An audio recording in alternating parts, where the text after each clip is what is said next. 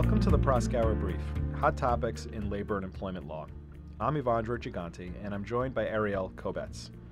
Today we will discuss the labor and employment landscape in 2019, including some significant laws set to go into effect this year, as well as other legislative developments, cases pending before the Supreme Court, and what we can expect from the NLRB. Arielle, what is one of the biggest changes to the labor and employment landscape in 2019?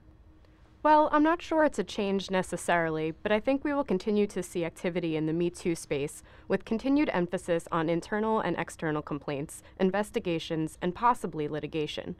For its part, the EEOC continued to focus on enforcing the federal anti discrimination statutes in 2018, filing 66 harassment lawsuits in fiscal year 2018, 41 of which included allegations of sex harassment. This is more than a 50% increase in suits challenging sex harassment from fiscal year 2017. I think it's fair to say that the trend is likely to continue into 2019. Given the impact of the Me Too movement, many states and cities have passed new laws combating sexual harassment in the workplace. For example, in addition to complying with new state laws requiring employers to implement written anti harassment policies and provide annual anti harassment training to all employees, Employers in New York City must also comply with the Stop Sexual Harassment Act, which takes effect on April 1, 2019. Under that New York City law, employers with 15 or more employees will be required to conduct annual interactive anti sexual harassment training for all employees who work more than 80 hours in a calendar year. Qualifying employers in California and Delaware must also provide anti sexual harassment training to all employees by January 1, 2020, and then again every two years. Notably, in California, employers with at least five employees must provide two hours of anti harassment training to all supervisors, plus one hour of anti harassment training to all non supervisory employees every other year. The requirement to provide non supervisory employees with training is new. In addition to these new sexual harassment laws, we will also see new leave laws take effect this year. Evandro, tell us about some of those laws. Certainly. Massachusetts Paid Family and Medical Leave Program will provide eligible employees with up to 20 weeks of paid medical leave for an employee's own serious health condition. Employees eligible will also have access to 12 weeks per year of paid leave for family care purposes. After some political debate and negotiation, Michigan will also see its Paid Medical Leave Act take effect this year. Beginning March 29th of 2019, employers in Michigan with 50 or more employees will be required to provide paid medical leave for personal or family health needs for employees. Unlike the Massachusetts law, Michigan's law will only require employers to provide 40 hours of paid leave per benefit year. Now, beyond leave laws, what other significant measures will be taking effect this year? Well, Connecticut's prohibition on salary history inquiries took effect on January 1st and prohibits employers from asking about an applicant's salary history unless the applicant has voluntarily disclosed such information.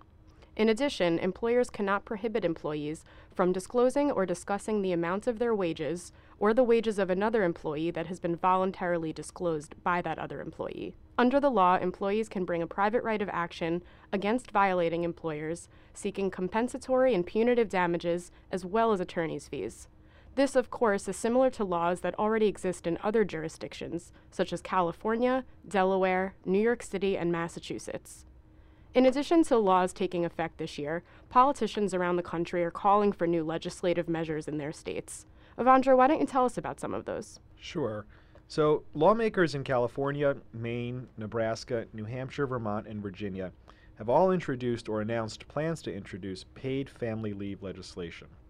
Now, while employees in California are already eligible for up to six weeks of paid family leave benefits, the new proposal would increase that benefit to six months. In terms of paid vacation, New York City's Mayor Bill de Blasio recently proposed a law that would require private employers with five or more employees to provide up to 10 days of paid vacation to full and part time employees each year.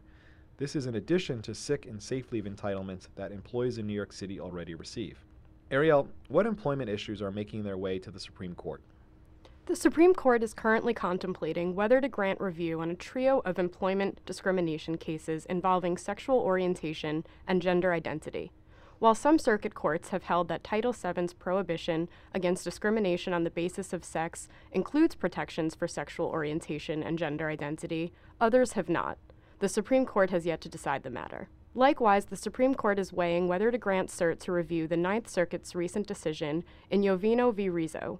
There, the Ninth Circuit ruled that under the Equal Pay Act, salary history cannot be used as a factor for justifying a pay disparity between male and female employees. Evandro, what can we expect from the NLRB this year? Well, we may see the board turn its attention back to its 2014 election rule, which modified the board's representation election procedures. Early last year, the board sought and extended the time frame for submitting feedback on whether the rules should be changed, but it has not yet taken action since then. So it remains to be seen whether these new rules will be issued. In a fairly recent development, the board has modified the test for whether an individual is considered an employee or an independent contractor under the NLRA, in a case called Super Shuttle DFW, where the board rejected the standard established in 2014, which actually limited the significance of an individual's entrepreneurial opportunity when determining whether someone is an independent contractor or an employee. Instead, the board has now returned to its traditional common law agency test, which applied prior to 2014. Not long after this decision was issued in January of this year, the board's chairman suggested that the board may actually propose new regulations to further clarify the independent contractor versus employee analysis. So that is certainly something to be on the lookout for. From a practical perspective, we'll also see regional offices move away from practices that have been in place since the 1980s concerning the case handling process. Last year, the NLRB's General Counsel Peter Robb issued a memorandum which set forth goals to reduce case processing time at the board by 5%. To do so, the General Counsel eliminated prior case processing guidelines and really granted the regions the discretion on how they would process cases in order to achieve that goal of a 5% reduction in processing time.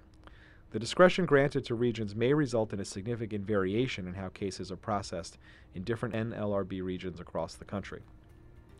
Thank you for joining us on the Proskauer Brief today. Stay tuned for more insights on the latest hot topics in labor and employment law, and be sure to follow us on iTunes, Google Play, and Spotify.